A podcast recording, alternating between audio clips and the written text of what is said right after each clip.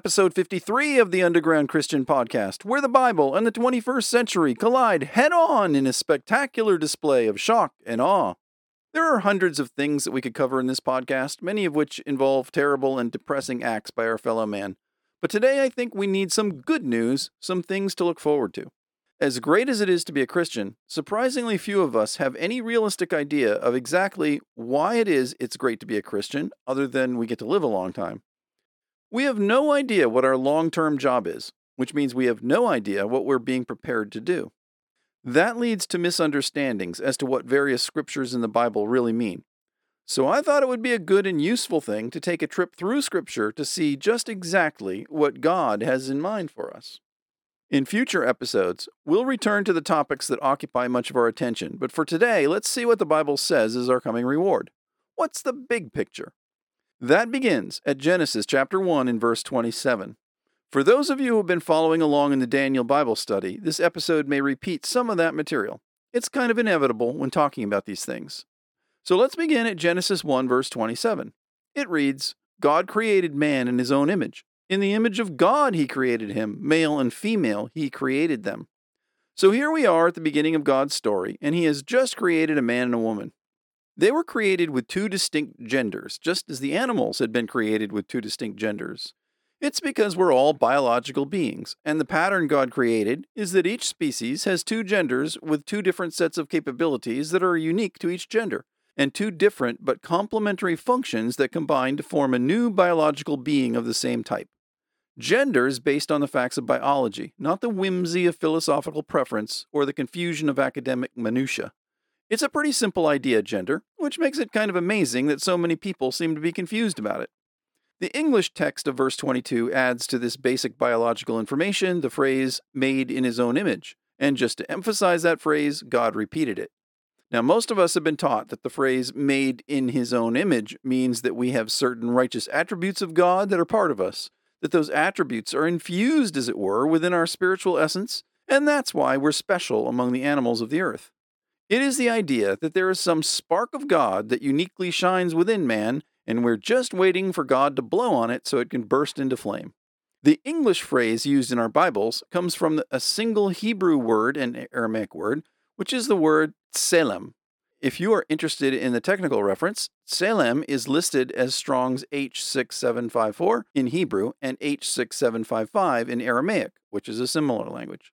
You might be surprised to learn that Tselem does not mean "in the likeness of God," despite what the English translation says it says. It actually means "in the likeness of a graven image of God," a graven image being an empty image, a vain image, a heathen image, but nevertheless an image possessing a vague resemblance to God. In other words, it presents mankind as a perverted image of God. God in this passage is not saying that he made a great representation of himself in mankind. He is saying that he made something flawed and disturbingly different from himself, yet still vaguely representative. It's true that we're like God in several important ways. For instance, we can think and reason. We can imagine and create things from our imagination. We can experience a whole range of emotions and spiritual conditions, from compassion and love to indifference and annoyance, even hatred and vengeance, to name just a few. But the Bible says the root of the human being is our heart, not the biological one, but the spiritual one. The biblical heart is that part of us that embodies our will, our desires, and our emotions. The heart is the motivational engine of our daily lives. It's that part of us, which in Jeremiah 17:9, God said is deceitful above all things and desperately wicked. The very thing that motivates and informs our every desire is the most deceitful thing on earth, according to God, and it's deceitful in a very sinister way. Does that sound like we're made in the image of God? In fact, God added the words, "who can know it," to emphasize that we are completely incapable of discerning the true depth of our own wickedness because we are burdened with relentless self-deception about our true condition. "Look at how well you deceive yourselves," God is saying, thinking that you are made in the likeness of God when, in fact, you can't hold a candle to the goodness or majesty of the one true God. That Hebrew word Tselem was put in the Bible at the very first mention of man, not to emphasize how great we are, but to emphasize how flawed we are, because that flawedness is part of the story. Yet despite how corrupt and flawed we are, God still gave us a job to do. Verse 28 of Genesis. "Then God blessed them, and God said to them, Be fruitful and multiply.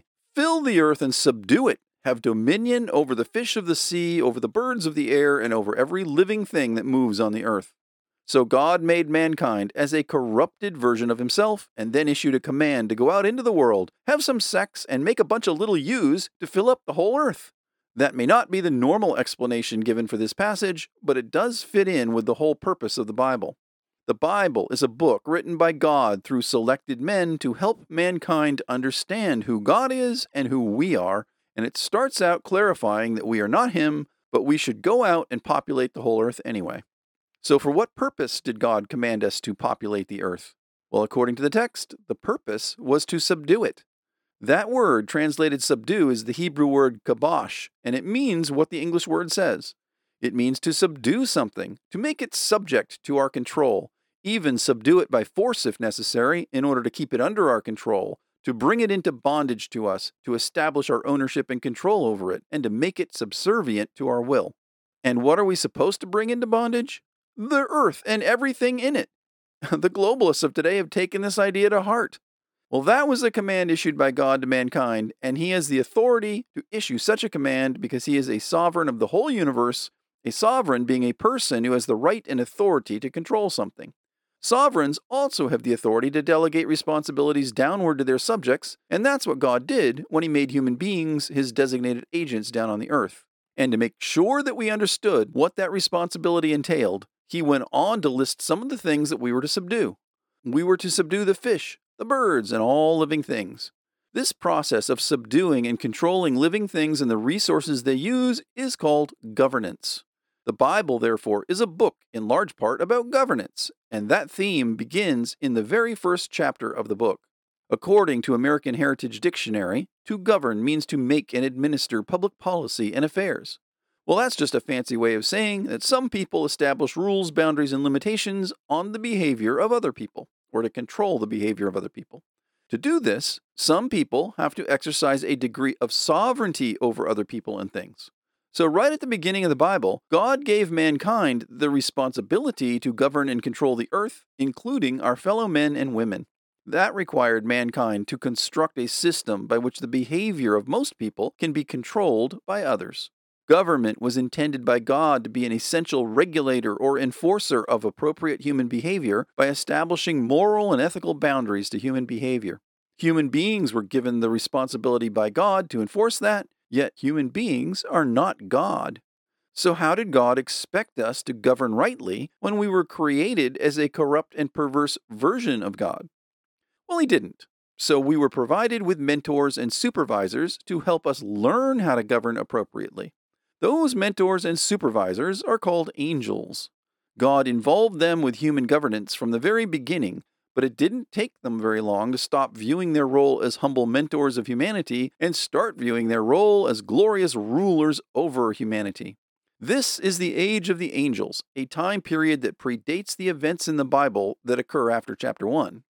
I know that will sound controversial to many of you, but it does explain otherwise unexplainable facts of history and nature, as well as other unexplainable facts within the Bible itself. If you're interested in the details of the pre-Adamic period, let me know by email, and I will think about filling in that information in future episodes. Or you can ask me for a copy of a book that I've not yet published that explains it in great detail. The angels soon established their rulership over the entire earth, which gave birth to the ubiquitous age of the myths about gods with physical bodies who ruled over men.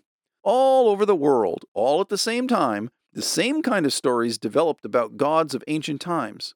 The same events are recorded from one hemisphere to the other and from one continent to another. In the biblical Middle East, it became accepted that the gods vied for power and status through their human subjects, teaching them warfare and battling army against army as a contest of power of the gods who claimed each side, gods with a little g. The angels rapidly tired of virtue and ethics and soon switched to intrigue, deception, and corruption to increase their holdings and their status among other angels. These were the watcher angels on the earth who periodically reported their activities back to an overseeing council of angels in the spiritual realm who are referenced in Psalm 89, verse 5, where it says, "The heavens praise your wonders, Lord, your faithfulness too in the assembly of the holy ones." This period of angelic oversight of human government is recorded in Psalm 82, when God looked back and reflected on the problems of this era, when the watcher angels were not performing their delegated responsibilities correctly and were taking it upon themselves to rule the earth as they saw fit. I'm going to read Psalm 82 in its entirety because it directly references this time period and the problems God had with the watcher angels, which plays into the end time events and our ultimate role in Jesus' kingdom. The psalm is subtitled, A Psalm of Asaph, Asaph being a prophet who wrote down the psalm as God gave him a vision. Psalm 82. God stands in the congregation of the mighty. He judges among the gods. How long will you judge unjustly and show partiality to the wicked? Selah. Defend the poor and fatherless. Do justice to the afflicted and needy. Deliver the poor and needy. Free them from the hand of the wicked. They do not know, nor do they understand. They walk about in darkness. All the foundations of the earth are unstable. I said, you are gods, and all of you are children of the Most High. But you shall die like men and fall like one of the princes. Arise, O God, judge the earth, for you shall inherit all nations. So when the psalm opens, Asaph is observing a scene in heaven, which is the location of the congregation of the mighty, also known as the divine assembly.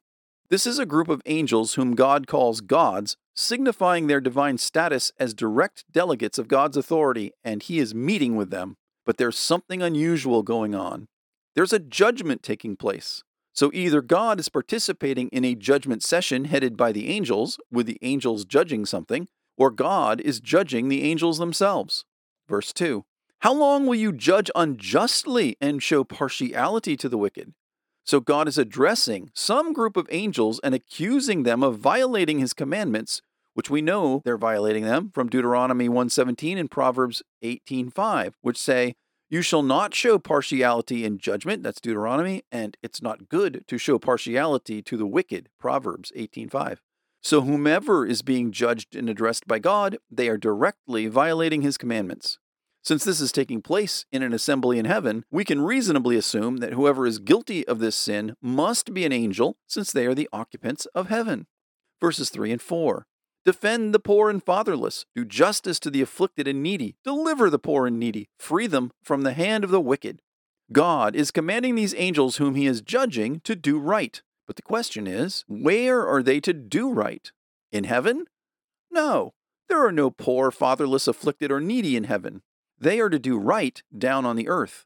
And who's on the earth who needs them to do right?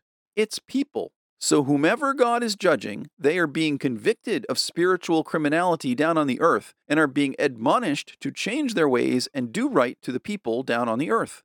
So that means their job, or some component of their job, must be to administer justice among people down on the earth, which occurred during the pre-Adamic time period known as the time of the angels.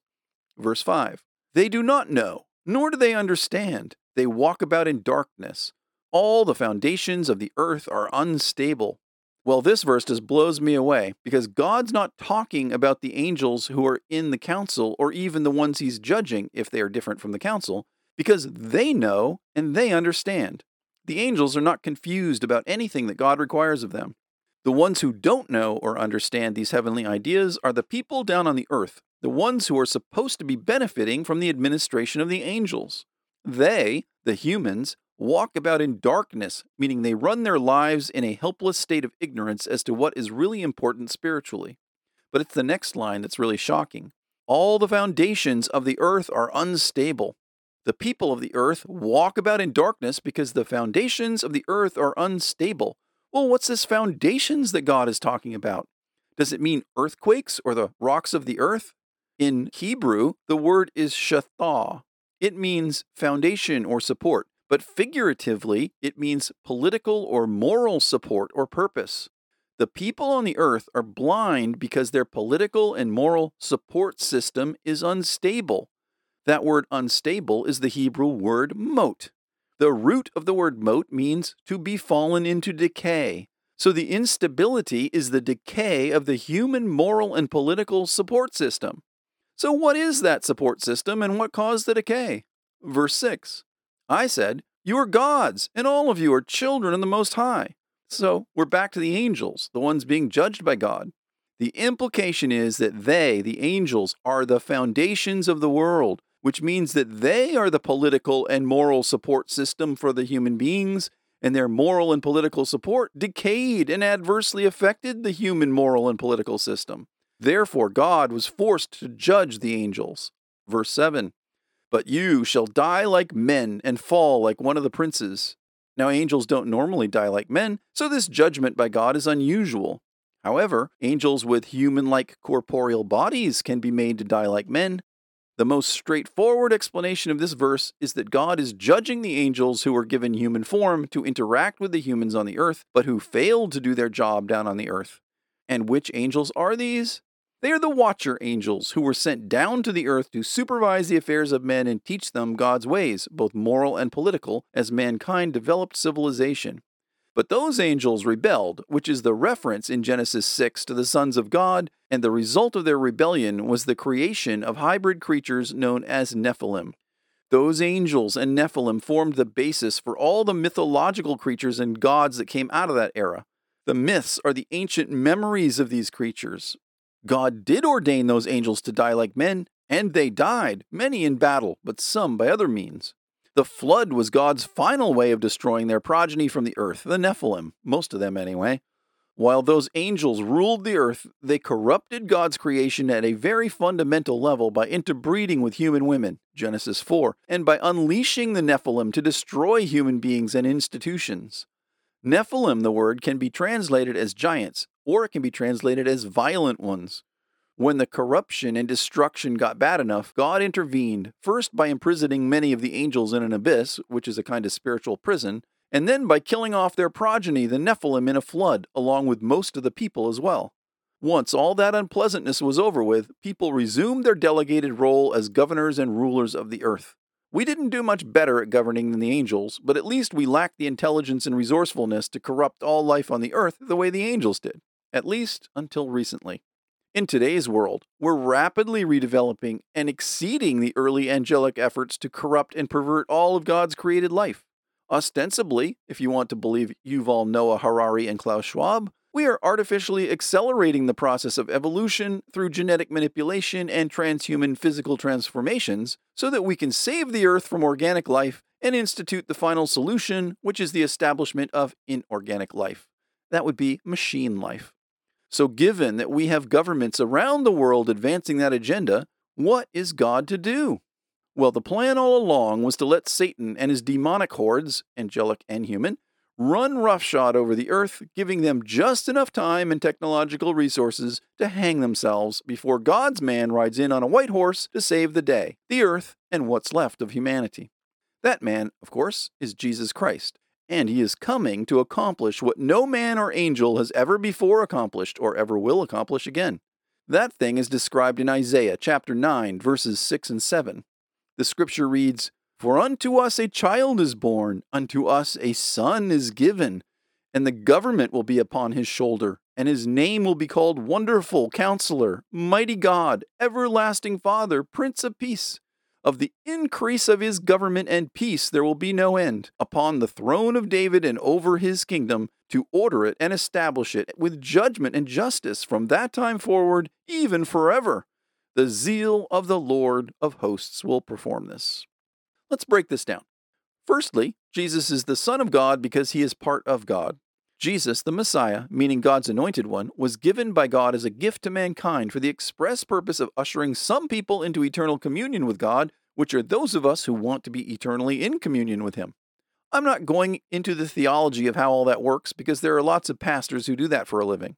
Instead, I want Christians to see what our role will be in this new and emerging government of Jesus's, because that's the good news that we have to look forward to as we stare down the barrel of the new dark ages. Jesus is not coming back to hang around in a commune smoking pot and singing Kumbaya. He is coming back to do what the angels and human beings could not or would not do on their own, which is establish a government that's based on righteous judgment, justice, and peace. In God's view, the world's current governments, including that of America, and especially that of America, score a big fat zero on all three of these bases, and he isn't going to put up with a zero from his students forever. He's sending Jesus to do some things that have never been done before, and the only people rooting for his return are the Christians. A good place to begin looking at those things is at Psalm 110, the announcement of Messiah's reign. This Psalm of David begins with one of the most famous verses in the Bible. The Lord said to my Lord, sit at my right hand till I make your enemies your footstool. So the psalm begins in the throne room of heaven where God invites his son Jesus to take a seat of power next to him while Satan prepares to establish the Antichrist as his earthly representative. While Jesus waits, the dead in Christ are being assembled up in heaven. The Apostle John was shown a vision of this assembly in Revelation chapter 7, verse 9, where it says, after these things I looked, and behold, a great multitude which no one could number, of all nations, tribes, peoples, and tongues, standing before the throne and before the Lamb. While this is a vision of Christians who are killed during the Great Tribulation by the Antichrist, the Apostle Paul clarified in 2 Corinthians 5, verse 8, that whenever a Christian in any time period dies, that Christian immediately goes to be with Jesus in heaven. He said, we are confident, I say, and would prefer to be away from the body and at home with the Lord. So Jesus is assembling a massive group of human spirits in heaven, waiting for a special day known as the first resurrection. Meanwhile, down on the earth, a world body, probably the United Nations, is going to divide the world into 10 regions that will exercise political power for the sole purpose of transferring that power over to Satan's selected representative in the final days, who is the Antichrist. This is referenced in Revelation 17, 12-13, when the Apostle John sees a scarlet beast with 10 horns, the beast representing the Antichrist. The color scarlet or red symbolizes the spilling of blood, meaning the Antichrist will be a killer who will happily murder his way into office and beyond. Horns in the Bible always symbolize power and authority, usually political power, and the beast has horns. These verses read, the 10 horns which you saw are 10 kings who have received no kingdom as yet, but they receive authority for 1 hour as kings with a beast. They have one purpose, and will give their power and authority to the beast. Now, whether the length of time they hold political power will actually be 1 hour, or the hour is just symbolic of a period that's sufficient to transfer that power to the Antichrist, is interesting but not critically important. Either way, these people transfer in a ceremony some kind of power, actual or symbolic, to the Antichrist for the purpose of establishing a worldwide political empire. Verse 13 provides some insight into their motivation. It says, these are of one mind, and they will give their power and authority to the beast. Verse 13 provides some insight into their motivation.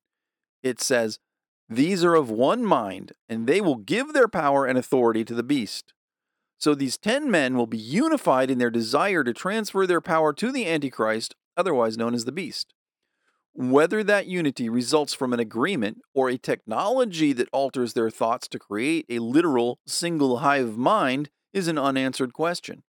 What is clear is that these 10 rulers will be subservient to the Antichrist and will fight on his behalf. Verse 14 says, these will, meaning the 10, will make war with the Lamb. So one of the first things that Jesus is going to have to do when he returns to the earth is engage in warfare against the Antichrist's forces. The first time Jesus came to the earth, he sought peace, and he went around healing people, and he was crucified for it. But the second time, he's coming to establish his promised kingdom, and the political forces in power at the time are not going to accept that. At the direction of Satan, they're going to do everything in their power to kill Jesus a second time, but it's not going to work out very well. Revelation 17:14 continues, the Lamb will overcome them, for he is Lord of lords and King of kings. Since no government is ever willing to go away quietly, it will have to be forced to go. But this time around, Jesus will take care of that along with a group of beings who accompany him, whom verse 14 calls the chosen and faithful. So who are these chosen and faithful who are coming with Jesus? To get that answer, we have to jump forward to Revelation chapter 19, starting in verse 11. It says, now I saw heaven opened, and behold, a white horse, and he who sat on him was called Faithful and True, and in righteousness he judges and makes war. So seeing heaven opened is a way of saying that God gave the author, John, a special look into the workings of heaven in future revelation. In this vision, John sees Jesus sitting on top of a horse, which in the biblical era were rare and extremely expensive. Donkeys were the Volkswagens of the day, but horses were the tanks. They symbolized political and military power because those were the only people who could afford to buy and use them. A white horse symbolized goodness in the political and military application of power. So Jesus is sitting on the horse, and we are informed that he is faithful to God, who is the embodiment of truth and righteousness. Therefore, Jesus is the embodiment of truth and righteousness. It is through those attributes that he judges the intentions, actions, and motivations of the people on the earth. The angels corrupted human morals and justice, but Jesus will come back to establish morals and justice among men. One reality of establishing these things is that injustice and corruption require appropriate punishment. That's the job of government and its leaders, and Jesus is coming to establish such a government. In the words of Isaiah, the government will be upon his shoulder. Of the increase of his government and peace there will be no end, to order it and establish it with judgment and justice from that time forward, even forever. But before Jesus can establish his government on the earth, he first has to dismantle the existing governments of the earth. Since they aren't going to dismantle themselves peacefully, he is going to have to dismantle them by force. To emphasize that the governments of the world are not going to go away easily, Revelation 19:13 says, "He, Jesus, was clothed with a robe dipped in blood." When God or his son have to do something as somber and grim as waging war, they don't delegate that responsibility to others and walk away. They put themselves right in the middle of it. In this ultimate battle to establish the first just government on earth, Jesus will be accompanied by something. Revelation 19:13 continues when it says, "And the armies in heaven, clothed in fine linen, white and clean, followed him on white horses." Jesus will be followed by the armies in heaven. A war leader in John's day led his troops by riding on a horse in front of them. The troops followed the leader, so this is a normal battle array in John's day. Jesus led his armies on a white horse, and the people who followed Jesus were mounted on white horses. This symbolizes an elite, righteous, heavily armed military unit, kind of like a tank division. The people of the army were not only riding on white horses, but they were also dressed in white linen, which further reinforces their special status before God and the fact that something has happened to them.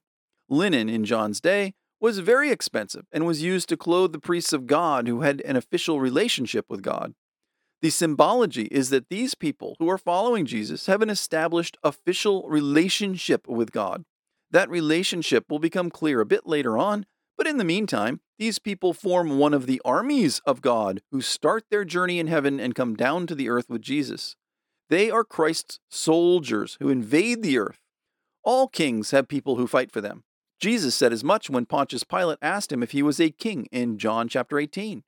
Pontius Pilate said, "Are you the king of the Jews?" Jesus answered, "My kingdom is not of this world. If it were, my servants would fight to prevent my arrest by the Jewish leaders, but now my kingdom is from another place." So kings have servants or subjects who fight for them.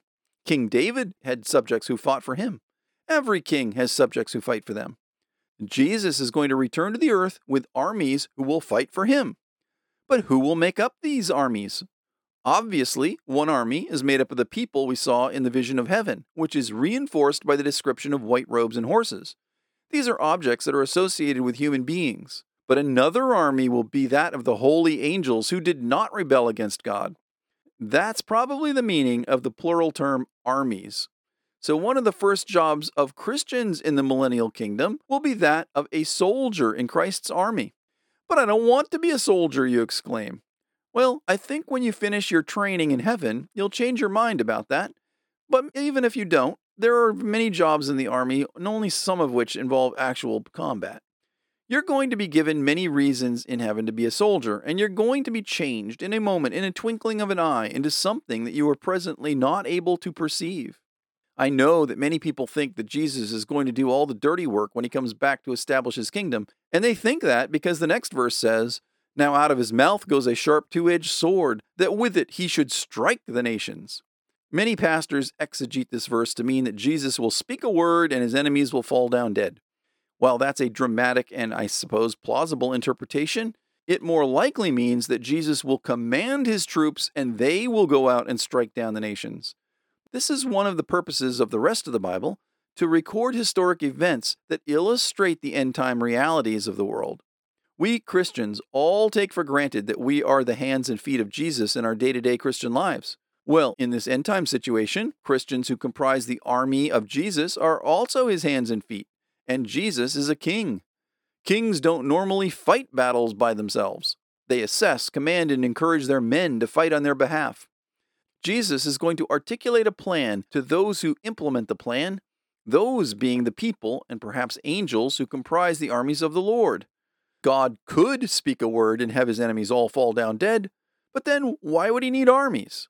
Yes, God could do those things, but that's not how this story is going to play out based on the biblical phrase, day of vengeance, year of recompense in Isaiah 34, which seems to indicate that it will take up to a year for Jesus to complete his governmental takeover of the world. That passage begins with a divine shout-out to the people of the world. It says, "Come near, you nations, to hear and heed, you people.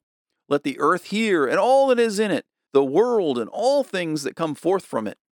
This is God calling out to the nations and the people of the world. The word nations is the Hebrew word goi. It means a nation of people, and usually non-Hebrew people. In other words, God's calling out to the Gentile nations of the world. The word people is the Hebrew word le'om, which means a people or nation or community. The root of the word means to gather. So God is calling the Gentile nations to gather together so that they can hear a warning and heed it. Verse 2, "For the indignation of the Lord is against all nations, and his fury against all their armies. He has utterly destroyed them. He has given them over to the slaughter." After gathering them together, God warns the people that he is indignant and that he opposes their governments and armies.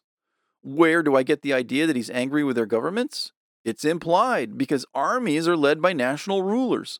They, the government leaders and rulers, are going to be utterly destroyed, and the people in the governments, and especially the ones in the militaries, are going to be killed. God is warning them before Jesus comes back that this is going to take place, knowing that the world rulers will not heed his warning. Instead, they will place their faith in man's intellect and its weapons. Unfortunately, no matter what technological advancements people make, it will not be enough to stop the governmental takeover by Jesus. Verse 3, "Their slain shall be thrown out, their stench shall rise from their corpses, and the mountains shall be melted with their blood." A lot of people are going to die in this political takeover, and their corpses will be thrown out of the buildings of government and into the streets, where they will putrefy and stink because there will not be enough people left to bury them. And much of the responsibility for the lack of manpower will be due to Satan, his followers, and Antichrist, and their activities on the earth prior to the arrival of Jesus. That's part of the reason God is angry and indignant. The last part of this verse about mountains being melted with blood does not literally mean that. Blood is not going to melt rocks. The term mountains in the Bible is a metaphor for rulers, governments, and empires. The governments of the world will dissolve because the people who run them are going to die. And when they die, there will be no more people to run the governments. It's a pretty simple idea. Verse 4, "All the host of heaven shall be dissolved, and the heavens shall be rolled up like a scroll. All their host shall fall down as a leaf falls from the vine, and as fruit falling from a fig tree." And here we get back to the divine council of angels who were established to oversee the affairs of the watcher angels, who were to guide and teach the humans on the earth about morality and government. The function of this council will cease once Jesus establishes his rulership on the earth, because the angels they oversee are going to be out of jobs. The watcher angels, who are still on the loose on the earth as spirits and are still affecting human policies and actions, they will be removed along with their human governments, probably by the angelic army, so the council overseeing them will also be dissolved. The seat of angelic power in heaven will be shut down, which is likened to rolling up a scroll. What will happen to the angels who make up the council? They will be cast down to the earth with the rest of the fallen angels to be dealt with down here. Verse 5, "For my sword shall be bathed in heaven. Indeed, it shall come down on Edom, on the people of my curse, for judgment." Divine judgment that results in governmental overthrow will take place in heaven and on earth. Once the angels are out of heaven, God will turn his attention to the earth and the judgment that it will absorb. There is a people group who will, by that point in history, have sealed their fate for judgment based on the actions they will be taking leading up to this point. Those people will be located in the land of the ancient Edomites, which is basically western Jordan and part of southern Israel. These are Arab people, a people with a long history of hating the Hebrews and working hard to persecute them, which is an inclination that will only intensify during the reign of Antichrist. Verse 6, "The sword of the Lord is filled with blood. It is made overflowing with fatness, with the blood of lambs and goats, with the fat and kidneys of rams. For the Lord has a sacrifice in Bozrah, and a great slaughter in the land of Edom. This is figurative language, equating the slaughter of human beings with that of animals. Animals were slaughtered to atone for sin, and that is the idea with the slaughter of men and women. God is looking at their deaths as sacrifices to atone for their own sins and those of their nations. God specifically calls out a sacrifice in Bozrah and a great slaughter in the land of Edom. Bozrah is a city of ancient Edom, which was their capital city. It is a parallel city to the capital of Jerusalem, where the temple was located, which was the authorized location for sacrifices to God. Edom was a nation that sprang from a lineage that showed contempt toward God, specifically the lineage of Esau, a man who spurned his heritage from God for a bowl of soup. The Edomites were historic enemies of Israel, and today the Arabs who occupy that land are their spiritual descendants. They hate Israel, and in the days of Antichrist, they are going to take out their vengeance savagely on the Jews. But Jesus is going to come to the remnant Jews of that time in that area who are being held in bondage or prison, and he will begin a hostage rescue mission that will not escape the attention of the Arab governments of that day. Verse 7, the wild oxen shall come down with them, and the young bulls with the mighty bulls. Their land shall be soaked with blood, and their dust saturated with fatness. Who is this them that the wild oxen will come with? It is the forces of Antichrist, the rulers who fight for him. In this case, the Edomite descendant ruler and the natives of the land. And the wild oxen shall come down with them.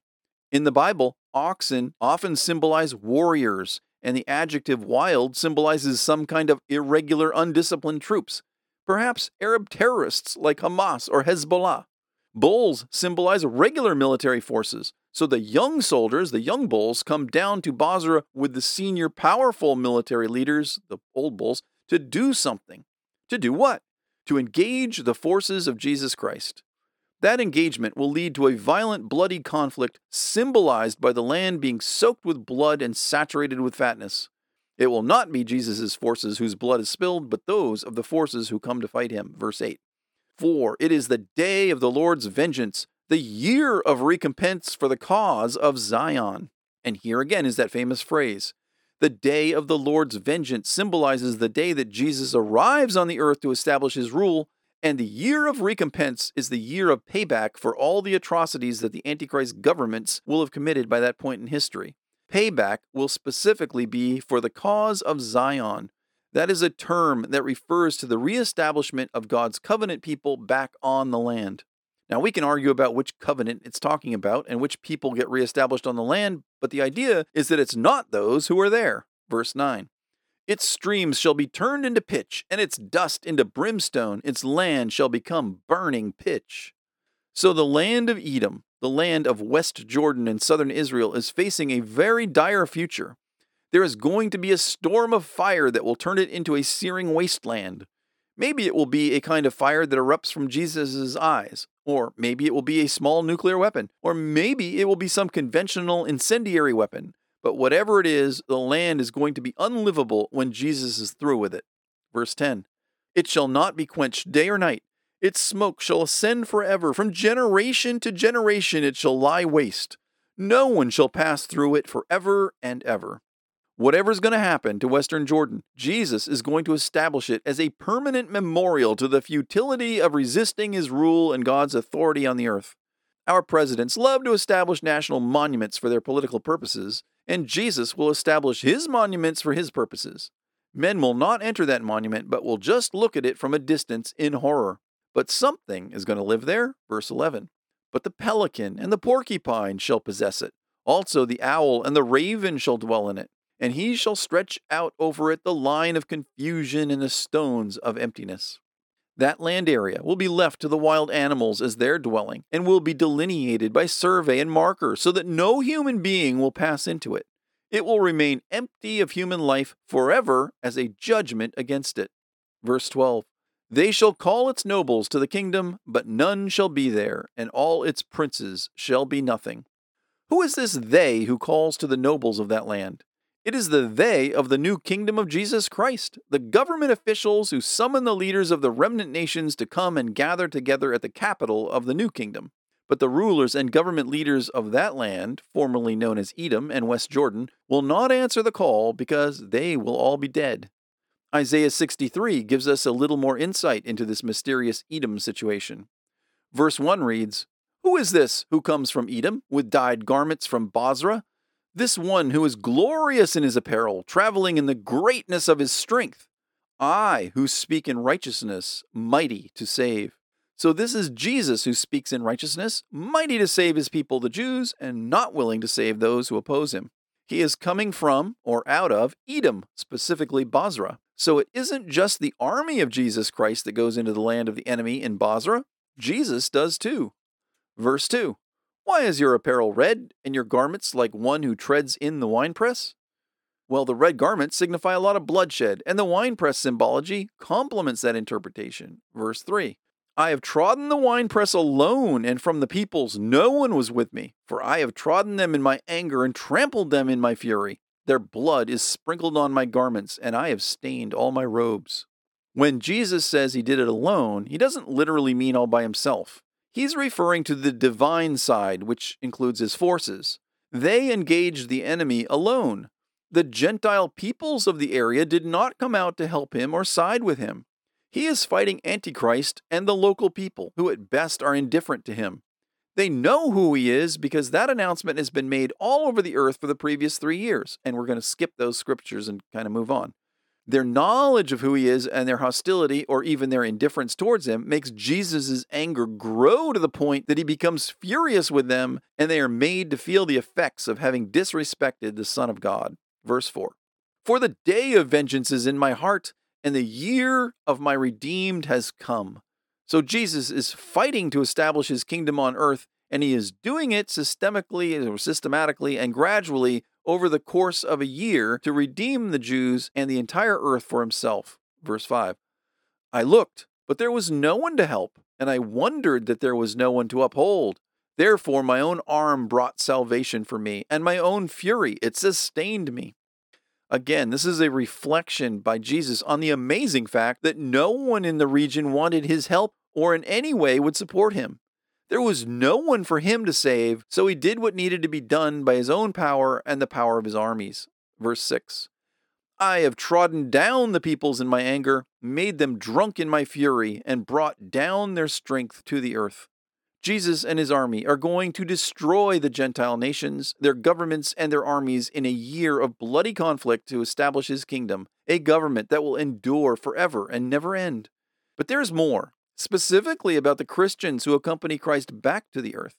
Another famous biblical verse from Isaiah 40 reads, "But those who wait on the Lord shall renew their strength. They shall mount up with wings like eagles. They shall run and not be weary. They shall walk and not faint." Now, the normal interpretation of this verse is that God will help you and I when we're down and weak. And that's a nice interpretation, but it's not really what this verse is about. It's about those who wait on the Lord. That is a term that refers to those who are going to return with Jesus when he comes back to the earth the second time. The verse that specifically refers to these people is found in Revelation chapter 6, verses 9 to 11. It is a vision of the throne room of God in the days immediately preceding the return of Christ to the earth. "I saw under the altar the souls of those who had been slain because of the word of God and the testimony they had maintained. They called out in a loud voice, 'How long, sovereign Lord, holy and true, until you judge the inhabitants of the earth and avenge our blood?' Then each of them was given a white robe, and they were told to wait a little longer until the full number of their fellow servants, their brothers and sisters, were killed just as they had been." These are the people who wait on the Lord. They make up the Lord's human army, and they have heard and seen and experienced enough to know that what Jesus comes back to do is justified, right, and necessary. They are indignant too from the activities of men on the earth, and they can't wait for Jesus to go back down and dispense justice on those who are malicious and vicious toward the people of God. They will go back with him, but only after they have been given new, perfected bodies. Now, the globalists are busy trying to create their own version of these new bodies based on technological transhumanist technologies. Right now, while this podcast is being heard, scientists and engineers are working to create superhuman bodies with abilities that we don't remotely possess that will live so long they will essentially be immortal. While China is working to create super soldiers, America is working to create transhuman prototypes that one day will help the globalists achieve the immortality they seek. But God offers us something better than China or the globalists, at least for those who wait on Him to dispense His gifts. He is going to give us new bodies that will not get sick, will be able to run without getting tired, walk without growing faint, and maybe even fly. Let's wrap up with one of the most awesome descriptions of the day of the Lord in the Bible, because it tells us a lot about what we will be like when we return alongside Jesus. It is the prophecy of Joel 2, and it provides some very interesting insights into our physical life post-glorification. We are just going to cover selected verses, even though the entire chapter is worthy of examination, because we don't have time. Verse 1, "Blow the trumpet in Zion and sound an alarm in my holy mountain. Let all the inhabitants of the land tremble, for the day of the Lord is coming, for it is at hand." So this chapter takes place in Israel, specifically at the holy mountain in Jerusalem, on which the temple was once located. It begins with the blowing of trumpets, which in the Bible have one of three purposes: as a call to assemble God's people, as a call to war for God's people, or as a warning of impending danger to God's people. Trumpets normally refer to God's people, but in this case, it's a warning to the inhabitants of the land. And who inhabits the land during the day of the Lord? Well, there are some Jews present, but the vast majority of the population will be Gentiles, specifically Arab Gentiles. They are the ones who are going to be trampling all over Israel in these latter days, so they are the object of this warning. Of course, the warning applies to everyone who lives there, including the Jews, which is made clear beginning in verse 12. But first, verse 2 explains why they are being warned. It reads, "For it is at hand, a day of darkness and gloominess, a day of clouds and thick darkness, like the morning clouds spread over the mountains." These cosmic signs herald the imminent return of Jesus Christ and the judgment of the world that will result. Verse 1 continues, "A people come, great and strong, the like of whom has never been, nor will there ever be any such after them, even for many successive generations." Now, this is not talking about Antichrist and his armies, because at this point in the end times events, Antichrist already occupies the capital of Jerusalem and Israel, and that's where the people are coming to. The Jewish nation of Israel has fallen at this point, and the Antichrist has established his governmental headquarters in Jerusalem, just to stick it to God. God describes the people who are coming to the Gentile occupiers of his capital city as a people great and strong. They are Jesus' army that follows him on white horses. That would be the Christians, the like of whom has never been. And that's because this is the first time in history that people will have returned to the earth with perfected bodies. We are not coming as cyborgs from some nightmarish New World Order transhumanist laboratory, but fully human, biological, perfected people. Nor will there ever be any such after them, even for many successive generations. And this is because the first resurrection is a one-time event, after which there will be no more resurrections until the second final one. Anyone who dies after the first resurrection will have to wait for the great white throne final judgment to get their perfected bodies, which will take another 1,000 years or so. And that is many successive generations. So what will be happening when we come back in these bodies? Verse 3. "A fire devours before them, and behind them a flame burns. The land is like the Garden of Eden before them, and behind them a desolate wilderness. Surely nothing can escape them." So this is an army with a mission to burn it to the ground so we can start over. That is the desire of the New World Order globalists too, only they want to be the ones who build back better in their own image. They may achieve some form or another of their desire, but when the Christians come back with Jesus, the destruction of the empire will be absolute. There will be fire in front of us and fire behind us, burning the whole black edifice down to the ground. God makes this point by contrasting the Garden of Eden with a desolate wilderness, which in the biblical era meant desert. It's not equating the Antichrist kingdom to the Garden of Eden, but simply making a comparison for the sake of illustrating how complete the destruction will be as Christ's army raises the Antichrist's governmental system to the ground. It is reminiscent of Old Testament conquests where the enemy cities were burned to the ground to start over without a remnant of the enemy remaining. Verse 4, "Their appearance is like the appearance of horses, and like swift steeds, so they run." Now, this imagery moves from the destruction that the army is imposing on the Antichrist kingdom to a description of the army itself. This is poetic language describing the appearance and functioning of the army. It's not saying that we look like horses, but it is comparing the suddenness of our appearing to that of horses. In biblical days, horses appeared very quickly because they are fast in comparison with humans who traveled by foot, and that's the idea. We appear suddenly, and we come on the enemy like a wave of galloping horses. And it says at the end, and like swift steeds, so they run. So here the description turns to the individual soldiers and not the mass army. It's describing an army of soldiers who have bodies that can run much faster than normal bodies. It's so startling that those who see it are shocked. Verse 5, with a noise like chariots, over the mountaintops they leap, like the noise of a flaming fire that devours the stubble, like a strong people set in battle array. The soldiers of Christ's army will be moving very quickly over all kinds of terrain, carrying with them something that makes a lot of noise, which the author likens to the noise made by an ancient army getting ready for battle. I don't know what that sounded like, but I'm sure it was pretty terrifying. Verse 6. Before them the people writhe in pain, all faces are drained of color. So something is happening to the enemy of Christ as this army approaches, something that causes them so much pain that they writhe and their faces drain of color. What could cause that? Well, the prophet Zechariah fills in that missing piece of the puzzle beginning in chapter 14, verse 12. And this shall be the plague with which the Lord will strike all the people who fought against Jerusalem. Jerusalem being a metaphor for the troops who come to rescue it from the hands of Antichrist. Their flesh shall dissolve while they stand on their feet. Their eyes shall dissolve in their sockets, and their tongues shall dissolve in their mouths. Verse 13. It shall come to pass in that day that a great panic from the Lord will be among them. Everyone will seize the hand of his neighbor and raise his hand against his neighbor's hand. So do you see why they will writhe in agony?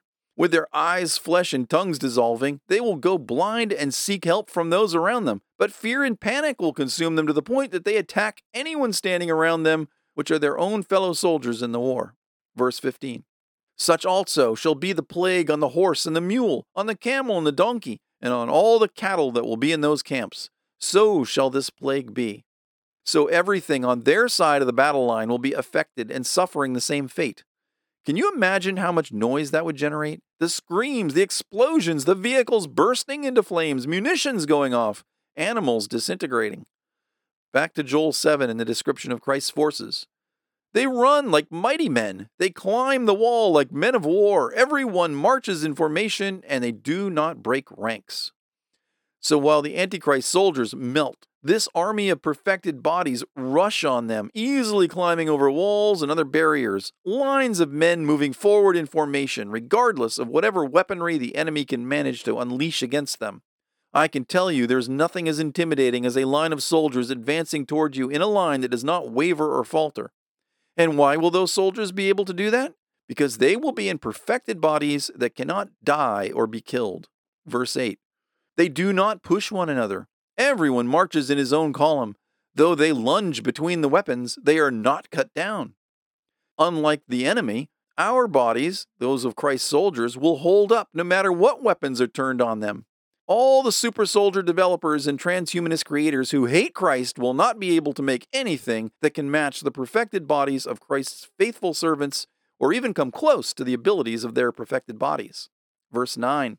They run to and fro in the city. They run on the wall. They climb into the houses. They enter at the windows like a thief. So Christ's army soldiers take back the city of Jerusalem from Antichrist's forces, and there's nowhere the Antichrist soldiers can run or hide. They can't move like us, they can't run like us, and they can't climb like us. They can't keep up with Christ's soldiers, and they can't get away from us. And that means they can't escape their inevitable death. Verse 10. The earth quakes before them, the heavens tremble, the sun and moon grow dark, and the stars diminish their brightness. So to make matters worse for the Antichrist's forces, God creates signs of his power in the natural environment.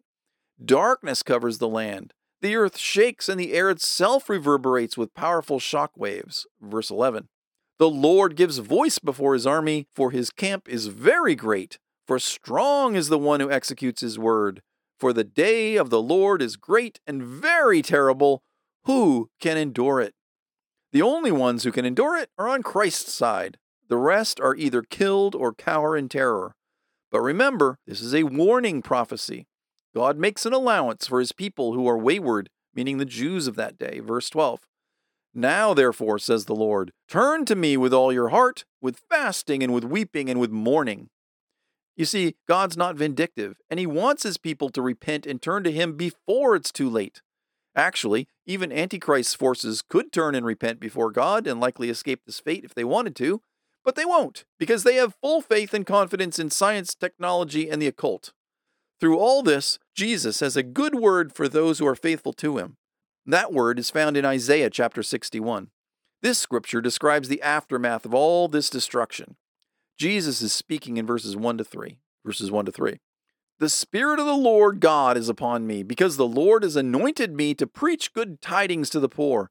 He has sent me to heal the brokenhearted, to proclaim liberty to the captives, and the opening of the prison to those who are bound, to proclaim the acceptable year of the Lord and the day of vengeance of our God, to comfort all who mourn, to console those who mourn in Zion, to give them beauty for ashes, the oil of joy for mourning, the garment of praise for the spirit of heaviness, that they may be called trees of righteousness, the planting of the Lord, that he may be glorified. Jesus will come not just to obliterate the government of Antichrist and Satan, but to comfort all those who mourn, just like he said would happen at his Sermon on the Mount 2,000 years earlier. Those who mourn are those who mourn their sin and their separation from God due to their enmity with God. He is consoling those Jews who were freed in Israel because after 2,000 years, they now realize who he really is. And it is written in Zechariah 12:10, yes, they will mourn for him as one mourns for his only son and grieve for him as one grieves for a firstborn. The world around the Jews will lie in ruins, but Jesus promises to return it to the beautiful place that it once was. And when all these things and more come to pass, the Jews that remain in that day will be the plantings of the Lord for his glorification. And they will have a lot of work to do on his behalf. Verse 4 of Isaiah 61, and they shall rebuild the old ruins, they shall raise up the former desolations, and they shall repair the ruined cities, the desolations of many generations. So it gets torn down, but they will rebuild it again. Meanwhile, the remnant of those who persecuted Israel, the Gentiles, will have their own work to do. Verse 5. Strangers shall stand and feed your flocks, and the sons of the foreigner shall be your plowmen and your vine dressers. These special people who had visions of world dominion and who actively imprisoned a whole class of people to serve as slaves will be put to work in the fields. They will get to work with their hands for a change, and that's about it. All they get is some change. Then the text suddenly changes the object in the next verse, verse 6. But you, now who is this? The Jews? No, it's the Christians, Christ's army. But you shall be named the priests of the Lord. They shall call you the servants of our God. You shall eat the riches of the Gentiles, and in their glory you shall boast. To the victors go the spoils, they say, but more importantly, this verse tells us what our job will be after the victory is secured for Jesus. We will become priests to the Lord, to Yahweh, and to Jesus. Priests are intermediaries who facilitate a relationship between a deity and men. There are no priests in Christ's kingdom today because he calls Christians his brothers and sisters. We are in the family, and that is the big reward that Paul speaks about repeatedly, warning us not to lose it. It's not salvation that's the big reward, although salvation is certainly a huge reward. The big reward is being a member of Christ's family, the ruling family, the royal family, because the family members have the closest relationship with the leader of the family, and they get the choicest positions in Christ's government that will have no end. There will be others who will be saved, but not everyone will be invited into the family. The others will be invited into the kingdom as subjects. Now, certainly, it's better to be a subject in Christ's kingdom than a king in hell, but you can certainly see why Paul said, don't lose your big reward of being invited into the family. This is why the church age is such a big deal to God. It is the period during which he's building up his family. Verse 7, instead of your shame, you shall have double honor, and instead of confusion, they shall rejoice in their portion. Therefore, in their land they shall possess double, everlasting joy shall be theirs. The shame comes in the way Christians had been treated by non-Christians, especially during the end-time events.